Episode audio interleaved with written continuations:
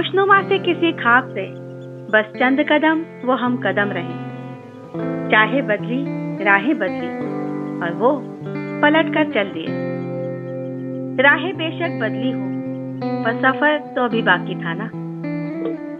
राहें बेशक बदली हो, पर सफ़र तो अभी बाकी था ना। माना कि आसान नहीं था, पर इतना भी मुश्किल न था। माना कि आसान नहीं था, पर इतना भी मुश्किल न था। एक बार मुड़कर देखना। एक बार फिर हाथ थाम लेना। कसकर गले लगा लेना। कदमों से कदम मिला लेना। तो ज़िंदगी ऐसी ही है दोस्तों। ज़िंदगी के इस सफ़र में साथी मिलते हैं। हम कदम, हम नवा बनते हैं। कई बार चीज़ें वर्कआउट होती है, कई बार चीज़ें वर्कआउट नहीं होती। और उस स्थिति में यादों की पोटली साथ लिए, कल के दो साथी आज दो अलग अलग रास्तों पर चल पड़ते हैं, ज़िंदगी की अपनी राहें आसान बनाने के लिए। तो दोस्तों, नमस्कार। मैं भारती, हाजिर हूँ आपके सामने अपने पॉडकास्ट सी बीच और अकेली लड़की के इस एपिसोड में। इस एपिसोड में मैं बात करने वाली हूँ सिंगल पेरेंटिंग के ऊपर, और सिंगल पेरेंटिंग भी वो एज मेल आप सभी जानते हैं हमारे समाज में पुरुष और स्त्री दोनों अलग अलग भूमिकाओं में बटे हुए हैं और उनके कर्तव्यों का निर्धारण भी इसी तरह से किया जाता है। यानी पुरुष घर के बाहर का मोर्चा संभालेंगे और औरतें बच्चों को बड़ा करेंगी और घर संभालेंगी। पुरुष बच्चों के साथ बहुत अच्छे से एडजस्ट हो सकते हैं या उनकी परवरिश बेहतर तरीके से कर सकते हैं। ये थॉट हमारे लिए अभी भी बड़ा अलग सा है। और ऐसे ही इसी थॉट के चलते गिनती के कुछ पुरुष हमें हमारे आसपास दिखाई देंगे, जिन्होंने खुद होकर बच्चों को अपने पास रखना चाहा है सिंगल पेरेंट बनकर उनकी देखभाल करना चाहा है और उनकी परवरिश के बेहतर तरीके उन्होंने ईजाद किए हैं। तो आज हम बात करेंगे ऐसे ही एक सिंगल पेरेंट चेतन बेदी से कि शिमला के निवासी है और अपने बारे में कुछ चीज़ें हमसे साझा करेंगे। तो चेतन बहुत बहुत स्वागत है आपका इस पॉडकास्ट सी बीच और अकेली लड़की में। धन्यवाद भारती नमस्कार आपको और सभी सुनने वालों को। जी थैंक यू चेतन। तो चेतन क्या काम करते हैं आप? फ़िलहाल आफ्टर कोविड तो काइंड ऑफ़ रिटायर्ड ज़िंदगी है बट कोविड से पहले I was working with in the education sector and education sector में अबाउट पैंतीस साल काम किया है मैंने with various publishers and in close coordination with schools and publishers and setting up all the helping the schools with curriculums on based on there you know the syllabuses क्या बात है। तो बहुत सालों से आप शिक्षा से जुड़े रहे हैं पब्लिशिंग वगैरह के कामों के साथ भी ना? जी भारती। जी। तो चेतन क्या हॉबीज रही आपकी? मतलब कई बार समय नहीं मिलता होगा लेकिन अभी जैसे आपने कहा कोविड के समय में भी काफ़ी आपको समय मिला है। और वैसे भी जब खाली समय मिलता है तो क्या क्या करते हैं? आप तो हाँ, पहाड़ों के निवासी हैं। हाँ पहाड़ों के निवासी हैं तो पहाड़ों से लेके समुद्र तक घूमना बहुत पसंद है। जब भी मौका मिलता है अपने you know off roading and in roading कर लेते हैं। क्या बात है। ऑफ़ कोर्स रीडिंग है। Which is a passion and ever since my school days तो घूमना और पढ़ना दो मेजर हॉबीज हैं। क्या बात एंड पढ़ने में भी कुछ स्पेसिफाइड नहीं है। All sorts of things of course I don't believe in much of the classic works but काफ़ी कुछ जो नया निकलता रहता है फिक्शन हो नॉन फिक्शन हो जी। हल्का फुल्का सा plus of course books like you know books on Gandhi और ऑन खलील जिब्रान या फिर भारती का फेवरेट uh, है कबीर। हाँ। और जो कभी समझ नहीं आता वो आपसे समझ लेते हैं हम। बिल्कुल बिल्कुल। हाँ तो तो चेतन सिंगल पेरेंटिंग को अगर हम देखते हैं तो अपनी रिलेशनशिप के बारे में कुछ बताना चाहेंगे क्या? हमारे श्रोताओं से कुछ शेयर करेंगे। वेल uh, रिलेशनशिप्स जो हैं वो बड़े uh, खुद में एक पायस होते हैं। तो वो uh, ऐसा रिलेशन है कि जो कि वर्ड्स में क्योंकि मैं खुद ऑथर नहीं हूँ तो वर्ड्स में उसको बयां करना बड़ा डिफ़िकल्ट है। अदरवाइज़ जैसे जैसे हम ग्रो करते हैं बच्चे ग्रो करते हैं तो रिलेशन दिन ब दिन चेंज होते जाते हैं बढ़ते जाते हैं। घटते कभी नहीं है। ये तो एक मानने वाली बात है। वो बढ़ते जाते हैं लेकिन वो जो रिलेशन बढ़ते हैं उनमें जो मजबूती है वो मजबूती डिफरेंट तरीके से बढ़ती जाती है। हाँ। जिसमें कि हम समझते भी हैं सोचते भी हैं। एंड अकॉर्डिंगली अपने आप को अपना रवैया चेंज करते रहते हैं। So it's it's you know one to one basis thing it's it's not a fundamental thing you can not define it like an author defines it yeah. but it's it's a very personal thing to you know. Mm-hmm. and to put it in words is very very difficult. बिल्कुल। तो ऐसा कहते हैं ना कि रिश्ते पकते हैं। रिश्ते है ना? समय की समय की कढ़ाई में समय की आँच पर धीरे धीरे पकते हैं। और हाँ। मज़बूत होते जाते हैं या कई बार टूट के बिखरते जाते हैं। Both things are there in both things are there exactly exactly बिल्कुल। एग्जैक्टली चेतन सिंगल पेरेंट बनने का डिसीज़न आसान नहीं होता है है ना? वो भी पुरुषों के लिए।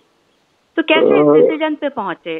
मतलब वेल इसमें डिसीज़न वाली कोई बात नहीं होती मेरे हिसाब से। It is it is if you have that kind of intense and unconditional love for the person who you given birth so it automatically comes in ये कोई इसमें कोई भाव तोल करने वाली कोई बात नहीं है कि भाई हमने ये करना ही है। It is not like that ये अंदर से ही एक आवाज़ आती है कि नहीं ये ऐसा ही होगा। तो इट इज़ मेरे हिसाब से मेरा कभी भी डिसीज़न नहीं था हम्म। कि भी मेरे को ये करना है। ये तो एक किस्म का अंदर से एक आवाज़ थी आपकी यू नो आपकी आत्मा की आवाज़ कह लीजिए जो हाँ। कि अपने आप में एक आपका जीने का मुद्दा बन जाती है। So it is kind of मैं तो इसको डिसीज़न नहीं मानता। हम्म। ये तो you know take life as it comes तो वो वाली बात है। बिल्कुल बिल्कुल। फिर भी मतलब जनरली ऐसा होता है ना कि जब इस तरह का कोई मौका आता है तो माओ को प्रेफरेंस ज़्यादा दिया जाता है। पुरुषों के ऊपर शायद इतना विश्वास नहीं होता है कि वो सिंगल पेरेंट के रूप में अपने दायित्व अच्छे से निभा पाएँगे कि नहीं निभा पाएँगे। तो तो वही से मैं शुरू करती हूँ कि जैसे माए ना बच्चों से ज़्यादा जुड़ाव रखती है। और इसलिए हाँ। ऐसा माना जाता है ना कि भाई ज़िम्मेदारी ठीक से निभा लेंगे। और पुरुषों के लिए मुश्किल होता है ऐसा कहा जाता है।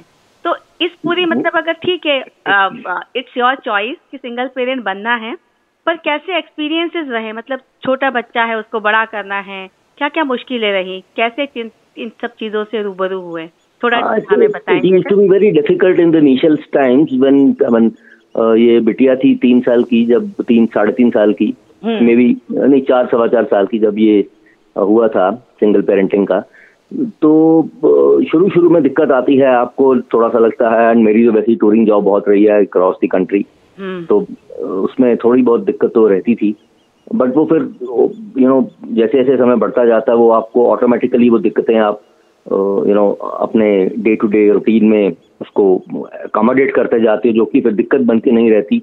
वो एक किस्म का एक ज़रिया बन जाती है आपके लिए मोटिवेशन बन जाती है आपके लिए कि आपको आपने एक चीज़ ओवरकम कर ली है तो that becomes part and parcel of your life तो ऐसा कुछ नहीं है कि ऐसी कोई दिक्कत आपको इतनी बड़ी दिक्कत आए कि आपको कुछ हो ही ना सके। Because when the zeal to do thing is there तो दिक्कत अपने आप वो कम होती जाती है। उसको मतलब इंसान दिक्कत नहीं समझता है उसको डे टू डे चैलेंज लेता है। जैसे फॉर एग्ज़ाम्पल हम घर से निकलते हैं बारिश आ गई छाता खोल दिया you find solution to it ऐसी लंबी चौड़ी दिक्कत नहीं होती। और जो मेन लोग समझते हैं इन, इन, आ, हमारे समाज में कि जी खाने की और इसकी दिक्कत होती है खाना बनाने की so that is hardly anything वो तो, तो, तो जो चीज़ आपको आती है बनानी आप उस हिसाब से उसको ढाल लेते हो बच्चे को भी। हम्म। तो ऐसा कुछ नहीं है कोई इतना बड़ा डिफ़िकल्ट जॉब नहीं होता ये। बट ओनली इट इज़ की लोगों को लगता है बड़ा डिफरेंट है बिकॉज़ वो हमारा समाज इसको एक्सेप्ट नहीं करता। It becomes it is still a taboo in you know India या एक्चुअली ना कि भाई छोटे बच्चे पापा के साथ ये थोड़ा सा देखने में उनको कुछ ठीक नहीं लगता। छोटे बच्चे अरे माओ का ही साया होना चाहिए ना। वो भारतीय एक्चुअली कैसा है वो भारतीय ऐसा है उसमें कि इट डिपेंड्स आप किस सरकमस्टांसेस से सिंगल पेरेंटिंग के ऊपर आए हैं आप। हम्म। वो सरकमस्टांसेस अगर बच्चे के सामने हों और बच्चे को वो सरकमस्टांसेस आपने बच्चे को दिखे हो वो सर्कमस्टांसेस वो वैसी मुश्किल बच्चे ने फील की हो घर में। और बच्चा को समझाने की ज़रूरत नहीं होती है। वो बच्चा खुद ब खुद हालात देख के उस तरफ़ को मोल्ड हो जाता है। सो so, वो वो चीज़ें कुछ रहती हैं जिसकी वजह से इट बिकम्स इजी अगर हाँ अगर आपने ज़बरदस्ती किया हो कुछ हाँ। फिर बच्चे को प्रॉब्लम आती है। बिल्कुल। हाँ ये चीज़ है उसमें। तो मेरी उसमें केस में ऐसा नहीं था। It automatically happened and the child knew it and it it it was accepted by it was accepted by both of us. हाँ. so it it is not a decision kind of a thing and it is not a कि भैया ये ज़बरदस्ती किया गया है हाँ. ऐसा कुछ नहीं था। It is a it, uh, let's say it's been over now what 20 years almost in 19 years 20 हाँ. years he's 24 now. Uh, so उन, साढ़े उन्नीस बीस साल में तो वो जो बीस हज़ार दिक्कतें आई भी होंगी कोई तो वो तो एक भी याद नहीं आती रेट हम्म, सही और जब आप कहते हो कि भैया ना ये डिपेंड करता है कि भाई इसको रोज़मर्रा के चैलेंज की तरह अगर लेंगे तो शायद हम लगातार उसके सोल्यूशन फाइंड करते जाते हैं। वही एग्जैक्टली एग्जैक्टली एग्जैक्टली तो उसके लिए हम एडजस्टमेंट किसी न किसी तरह का करते जाते हैं।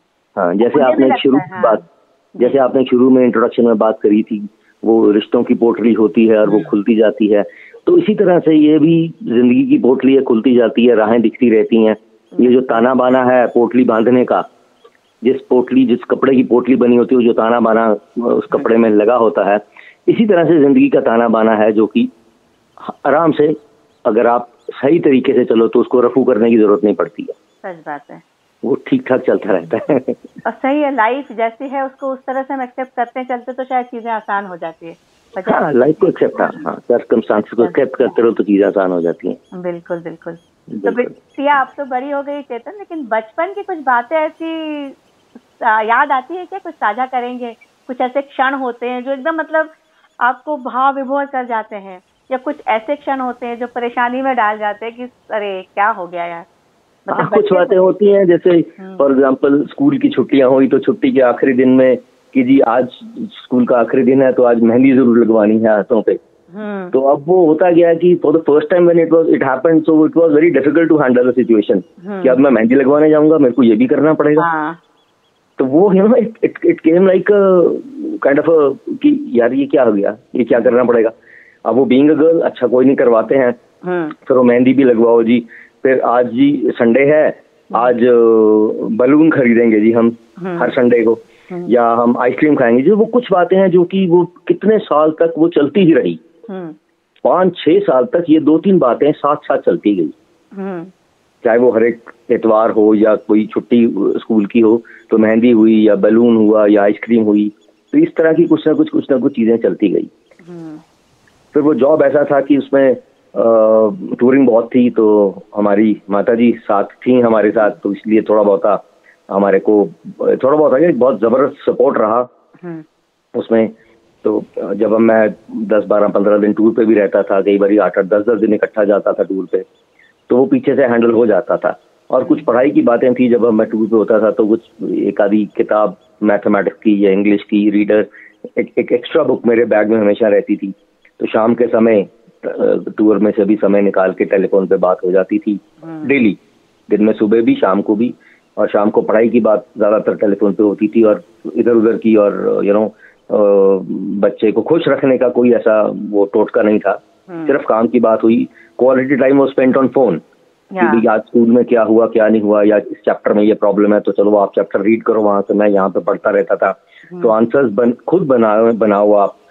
यू नो उसमें हेल्प हो जाती थी तो उससे क्या हुआ कि एक बॉन्डिंग हो गई and we became good friends till yeah. date if there's any problem uh, which is only like girls discuss the problems with their mothers you being a mother you have a daughter yeah. so you know your daughter will discuss with you not with uh, you never yeah. you know your daughter discuss things with Vilas Bhai. Yeah. But then Prachi used to discuss, I mean, still, she used to discuss things with me. If in any case there's any kind of a physical ailment or any problem, even mentally or, you know, psychologically, so everything is discussed very clearly and very openly.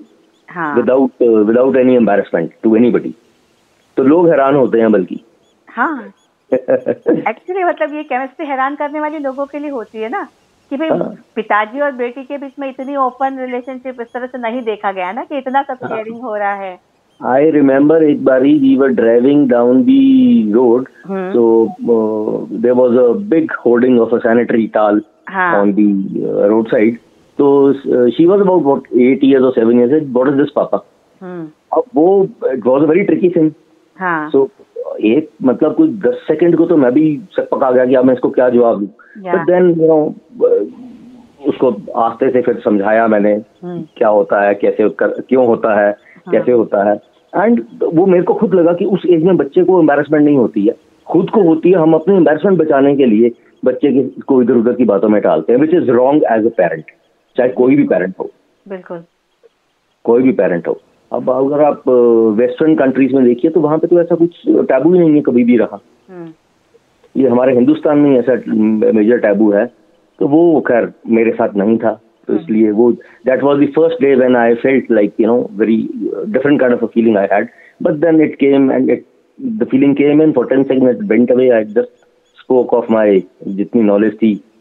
और उस हिसाब से वो बिल्कुल ठीक हो गया। And उस वो दिन आज का दिन को दिक्कत नहीं आई। बिल्कुल। सच बात है। तो कई बार बच्चों को भी ये है ना कि भाई इनके पास सब चीज़ों का जवाब मिलेगा हमें और सही जवाब मिलेगा। ये विश्वास हाँ, जो एक होता है ना। बिल्कुल। बच्चों को बच्चों को ये विश्वास होना चाहिए कि हमारे पेरेंट्स चाहे सिंगल हो चाहे बोथ हो उनके अंदर कंफाइड करना बच्चे को जो है वो आता है। सिर्फ़ पेरेंट अगर बच्चे में कन्फाइड करे। हम्म। अगर पेरेंट ही। बच्चे में नहीं कन्फाइड करेगा तो बच्चा कैसे करेगा? सच बात है। तो सब कुछ मतलब हम भी बता सकते हैं आपको एवरीथिंग और आप भी हमें सब शेयर कीजिए। तो हमें भी शेयर हम आप भी शेयर करें हाँ। तो कभी ऐसा हुआ क्या कि खूब मुश्किल में खुद थे कभी और फिर बिटिया से बात करके कभी बहुत उसका रास्ता दिखा हो या एटलीस्ट कुछ धीरज मिलता है? ऐसा साथी जैसा जब बच्चे साथी फील होने लगते हैं हमें या बच्चे हमें दोस्त जैसा महसूस कराते कि नहीं हम हैं पापा या हम हैं मम्मा बताइए। ऐसे शायद कभी एक दो छोटे छोटे इंस्टांसेस हुए हों बट हम्म। ऐसा कोई मेजर इंस्टांस मेरे साथ नहीं टच हुआ कि जिसमें कोई बहुत मेजर इशू हुआ हो कि या मेरे को सेटबैक लगा हो या उसको सेटबैक हाँ। लगा हो हाँ। तो ऐसा कुछ ज़्यादा मेजर नहीं हो because you know when you are daily talking to the child huh. and you are growing with the child you are taking the child you know as a person not as the बच्चा only yeah. but as a human being and बच्चे को भी समझाया गया शुरू से कि दूसरे को एज अ ह्यूमन बींग भी लो रिलेशन अलग चीज है लेकिन उसको एज अ ह्यूमन बींग भी समझो तो उसमें फिर प्रॉब्लम्स जो है वो बहुत you know I might be sounding very very logical to lot of people out here but this is the practical way of growing up with a child when the child is as as your child also plus as an individual personality also bilkul, bilkul. and you project yourself as an individual personality rather than thumping your uh, ideas on the child exactly so the basic idea is growing with the child not putting the child into the situation where you tell the child ki, you know what to think you have to mold the child or tell the child that how to think बिल्कुल actually पढ़ाई तो हुआ ना बच्चे को लगे कि भी मेरे को कैसे सोचना है ये आना चाहिए बिल्कुल क्या सोचना है तो दुनिया बता ही रही है आजकल। पर हमारे यहाँ तो क्या होता है ना हम बच्चे को है ना एडल्ट का मिनिएचर मान के ट्रीट करते हैं कि भाई वो छोटा संस्करण है उसका उसको कुछ नहीं आता है सब कुछ हमको आता है। तो हम हाँ, बताएँगे उसको कैसे बड़ा होना है कैसे रहना है कैसे खाना है। बल्कि हाँ, कई बार हाँ। बच्चे हम बड़ों से ज़्यादा समझ रखते हैं। बहुत सारे एग्जैक्टली बच्चे हमसे ज़्यादा समझ रखते हैं। बिकॉज़ वो कोई भी चीज़ करते हैं क्योंकि तो वो पहली बार ही करते हैं तो उसको उसका परिणाम नहीं पता होता। हमें हाँ। तो पता होता है। कि अगर हम गर्म चाय की प्याली को हाथ लगाएँगे तो जल जाएगा हाथ। और बच्चे को चलने एक बार टच तो करने देना हम। बिल्कुल। तो अगली बार उसको पता लग जाएगा। आई रिमेम्बर दिल्ली कॉलेज में एडमिशन लेने गए तो कॉलेज की किसी प्रिंसिपल या टीचर ने बात करी कहती we treat the child as adult these are no more children अठारह साल बच्चा हो गया we treat them as adult so let them make their own decisions you don't bother at all so that was a very good turning point for me also this happened about what 5 years 6 years back 6 years back but then it was a very very you know I learned a lot on that day also बिल्कुल। ये बिल्कुल ठीक बात है। Decision हम्म। अपना हर एक बच्चे का। सच बात और ये धारणा भी हमको तोड़नी पड़ेगी ना कि अगर हम पेरेंट्स हैं तो हमको सब कुछ आता है। और हमको ये तो बिल्कुल हाँ। नहीं है। ये हम इसी धारणा में जीते हैं हम भारतीय पेरेंट्स तो इसी धारणा में जीते हैं। ये धारणा भी नहीं है ये एक्चुअली हमारी इनसिक्योरिटीज है। हाँ। वो इन उन इनसिक्योरिटीज के ऊपर ये एक धारणा बन गई है which is wrong of course you said बिल्कुल। हाँ, मतलब हम हम है ना सीखने की प्रोसेस को है ना जब दो दो तरह से नहीं बनाना चाहते। हम चाहते हम ही सिखाए और आप सीखो बस। हाँ, बच्चे हाँ। की आवाज़ ही नहीं है ना बच्चे को वॉइस ही नहीं है घर में कहने के लिए। कितने ना घर में है ना ना फिर स्कूल में है तो स्कूल भी यही कराता है कि यही रूट लर्निंग है। ये पढ़ लो ये नंबर आएँगे ये आगे एडमिशन मिलेगी ये अच्छा होगा ये बुरा होगा।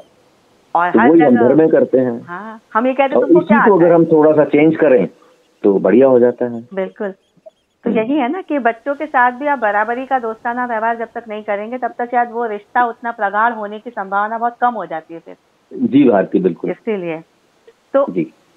अब हम हालाँकि उस क्वेश्चन के ऊपर थोड़ा सा बात कर चुके हैं फिर भी कैसी रिलेशनशिप है दोनों के बीच में? अगर एक थोड़ा सा इसको और विस्तार से थोड़ा हमारे श्रोताओं को बताना चाहे कि रिश्ता जैसा होता है ना मतलब पिता बेटी के बीच एक नॉर्मल रिश्ता होता है उससे बढ़कर दोस्ती का रिश्ता आपके दोनों के बीच में है। किस हाँ, दोस्ती का रिश्ता दोस्ती हाँ। का रिश्ता ज़्यादा है।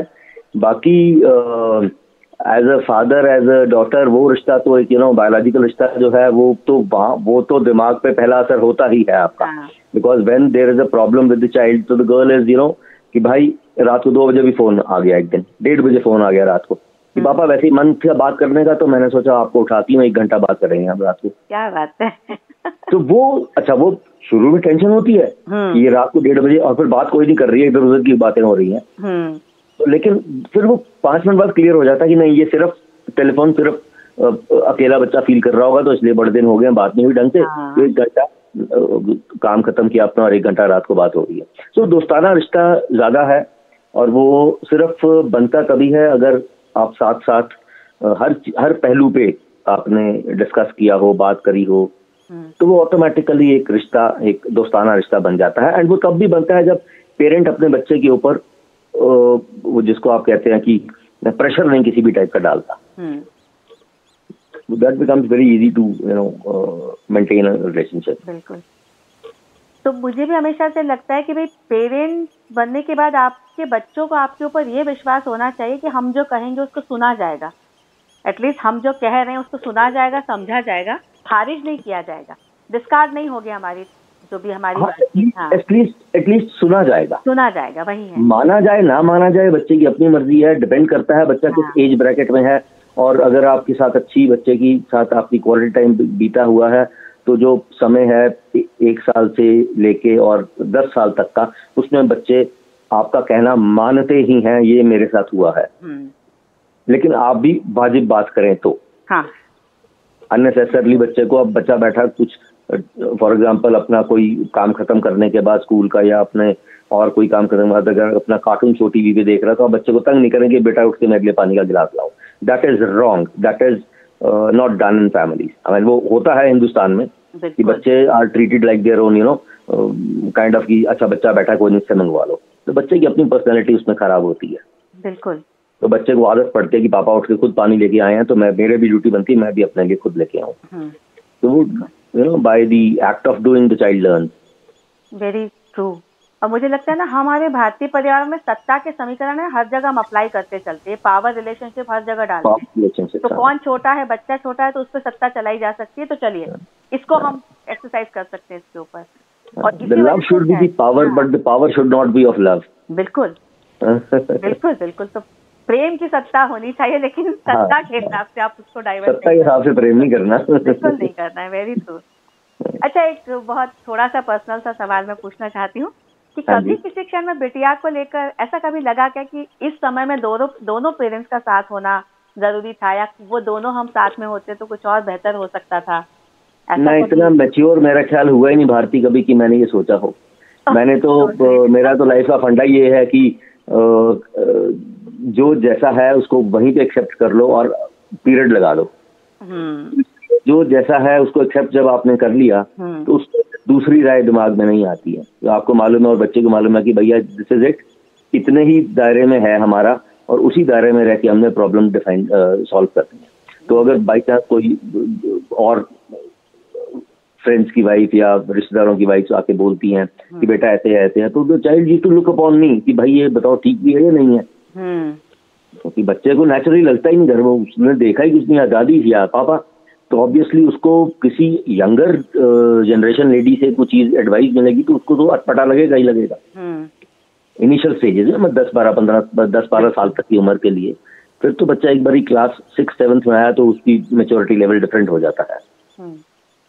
तो उस टाइम तक बच्चे को अटपटा एक दो बारी लगा होगा मेरे को भी फील हुआ किसी ने कोई बात करी होगी तो बाद में फिर वही चीज़ें उनके जाने के बाद शाम को डिस्कस हो जाती थी टाइम पे कि इसने ऐसा बोला पापा आंटी ने तो इसका क्या मायना था? ये मेरे को ऐसा क्यों बोला इन्होंने? हम्म। तो वो हैंडल करना थोड़ा सा डिफ़िकल्ट होता है ताकि वो रिलेशन बच्चे का उनके साथ वन टू वन रिलेशन भी खराब ना हो। और अगर उन्होंने कोई बड़ी दक्षिणुसी सी बात कर दी है तो उसको बड़ी सटल वे में कैसे हटाना है दिमाग से हम्म। वो फिर आपकी अपनी यू नो समझ है आप कैसे उस चीज़ को हैंडल करते हो हम्म। उसको अब्रप्टली बोलते हो उस दूसरे इंसान को आप छोटा दिखा के बोलते हो या उनको अच्छा रख के सिर्फ़ उस बात को लॉजिकली लेते हो हम्म। तो मेरे ख्याल लॉजिकली जब हम बात को लेते हैं तो उसमें कोई गलती नहीं होती है रिलेशन अपनी जगह पे है और तो मैं कहा पहली चीज़ है रिलेशन अपनी जगह पे है लेकिन इंसान को एज एन इंडिविजुअल लेना शुरू करो। बिल्कुल। सबसे सही तरीका ये कि सामने वाले को इंसान समझने लगो रिश्तों को या रिश्तों के टैग हटा के तो बहुत आसान हो जाएगी चीज़ें। आसान हो जाएगी। हाँ। रिश्ता अपनी जगह है लेकिन बंदे की जो बा, बातचीत है उसकी अपनी पर्सनैलिटी वो अलग है। बिल्कुल। फिर थोड़ा आसान हो जाता है। जी। तो चेतन बिटिया की करियर चॉइसेस में कितना आपका स्टे रहा या कितना किस किस करियर को उसने चुना और कितना आपका सहयोग या आपका उसमें सपोर्ट रहा?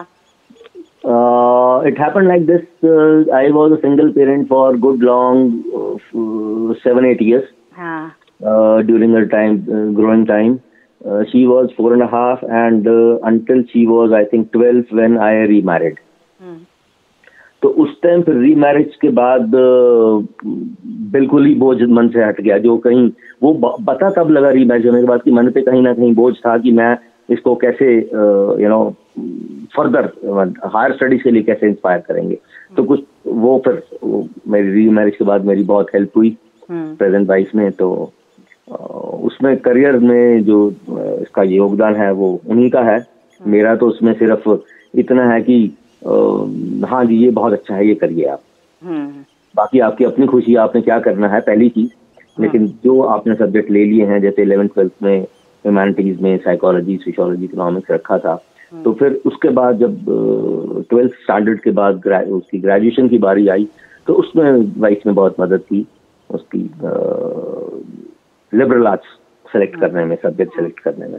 So that was a very healthy thing And then after doing liberal arts, she was mature enough to decide on her own, and then she opted for doing the mass communication public relations post graduation from St. Xavier's, Calcutta. Mm. And today she is in Calcutta enjoying her life, and she is a cinematographer, and plus she's you know started her own.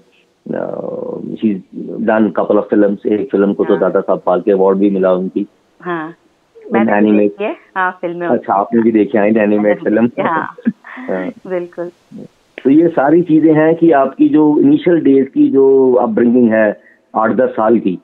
उसके ऊपर openness बहुत होनी चाहिए बिल्कुल and उसके बाद जब जो मेजर टाइम आया तेरह चौदह साल से लेके और अठारह साल के बीच में उसमें I got remarried I you know एक मेरी पुरानी फ्रेंड थी तो उनसे बातचीत हो रही थी तो we decided to marry and not have another kid. That was the that was the condition. Uh, that, that was not the condition actually. That was a, a mutual, you know, mutual, unsaid understanding. Unsaid understanding. We were of age to raise another child. It was uh, difficult at the age of 45 to raise another child. सही बात है तो उसमें असली जो career जो आज career है प्राची का वो सिर्फ़ उसका जो श्रेय है पूरा if my Hindi is correct है वो रिचा को जाता है जो आज मेरी पत्नी है तो वही है ये रिलेशन भी बैलेंस बहुत मांगते हैं और अगर इस तरह से एक्सेप्टेंस एक दूसरे के प्रति बन जाता है तो शायद बहुत मदद मिलती है। बहुत वो चीज़ है ना आप इंडिविजुअलिटी अगर दूसरे की इंडिविजुअलिटी को आप चैलेंज नहीं करते हो तो रिलेशन कभी खराब नहीं होता। बिल्कुल।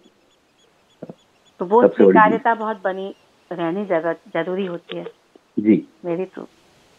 तो चेतन बस आखिरी प्रश्न आपसे है ज़िंदगी को कैसे देखते हैं? बहुत सारे उतार चढ़ाव आपने देखे हैं कई सारे रंग आपके इर्द गिर्द फैले हैं है ना? उनसे रूबरू आप हुए हैं।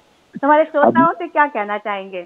अब मैं पोएट तो हूँ नहीं ना ऑथर हूँ कि मैं बता सकूँ ज़िंदगी के मतलब कैसे देखते हैं। I just take the life as it comes day by day so I take life you know in the positivity of it ठीक है दिक्कतें आती हैं तो सभी को आती हैं आपको भी आई मेरे को भी आई और लोगों को भी आती हैं चाहे वो करियर में हो चाहे वो रिलेशनशिप्स में हो चाहे वो आपकी हेल्थ इश्यूज़ हो। तो वो तो आपको इतनी खुद को जागरूक करना पड़ता है कि आप उसको कैसे हैंडल करते हो चीज़ को। बाकी अगर कोई चीज़ में प्रॉब्लम आती भी है तो दोस्त मित्र रिश्तेदार होते ही हैं आपकी हेल्प करने के लिए। एंड हेल्प सिर्फ़ मॉरली होती है फाइट तो आपकी अपनी होती है। हाँ फाइट सिर्फ़ आपकी अपनी है बाकी तो मॉरली हेल्प होती है एक दूसरे की। लेकिन तो फिर भी मुझे लगता है हाँ। द की मंत्र है इसकी take life as it comes तो जैसा आता है वैसा स्वीकार करते चलिए और ज़िंदगी हाँ. गुजरती ही जाएगी। इनफेक्ट अच्छे से हाँ. गुजरती जाएगी। अच्छा so stay stay alive and kicking that's the मंत्र सच बात है। मुझे भी लगता है कि कम से कम ठीक है हम जहाँ फंसते हैं कोई एक हाथ भी आपके पास हो कहने वाला कि चल बड़े चलो आगे हम हैं साथ में। कोई आपको छोटी सी सुझाव देने वाला भी हो। और मुझे कई बार लगता है सिर्फ़ सुनने वाला भी हो अगर आपके पास ना कि भी मेरी सुन लो कि मैं किस मुश्किल में हूँ। एक्चुअली तो सुनने वाला ही चाहिए सिर्फ़। हाँ। जो आप एडवाइस लेते हो किसी से वो तो सारी ज़िंदगी में आपके एक या दो लोग ही होते हैं बस। बिल्कुल। इससे ज़्यादा नहीं होते हैं। बाकी को कहते हैं मेरे दस मित्र हैं दस मित्र होते हैं चाय कॉफ़ी हाँ। पीने के लिए। हाँ। बट जो एक्चुअली साथ में मुसीबत के टाइम पे खड़े होते हैं वो गिनती के दो होते हैं। सच बात है। बिल्कुल। और इसीलिए मुझे लगता है कि मतलब उन दो के साथ ही ऐसे है कि रिश्ते हमारे इस तरह के हो कि चलिए हम अगर कहीं मुश्किल में हैं तो वो हमारे साथ कंधे से कंधा मिला के खड़े तो हो सके। एग्जैक्टली मतलब चलिए पैसे का नहीं किसी चीज़ का नहीं लेकिन हौसले का सब जो होता है ना हौसला हाँ, सबसे बड़ी चीज़ है कि मॉरल सपोर्ट आपकी हाँ। वो बहुत इम्पोर्टेंट होता है। तो thank you so much Chetan बहुत बहुत धन्यवाद बाकी आपका। बिल्कुल बात करके अच्छा लगा। और आशा है मुझे सभी श्रोताओं को भी हमारी ये बातचीत पसंद आई होगी। तो इंतज़ार कीजिएगा अगले एपिसोड का भी। लाइक कीजिए कमेंट्स कीजिए और अपने राय जो है इस पॉडकास्ट के ऊपर। उससे हमें अवगत कराते रहें, हमें बताते रहें आपको कैसी लग रही है ये बातचीत हमारी। अगले एपिसोड के साथ जल्दी हाजिर होंगे। तब तक के लिए thank you so much bye bye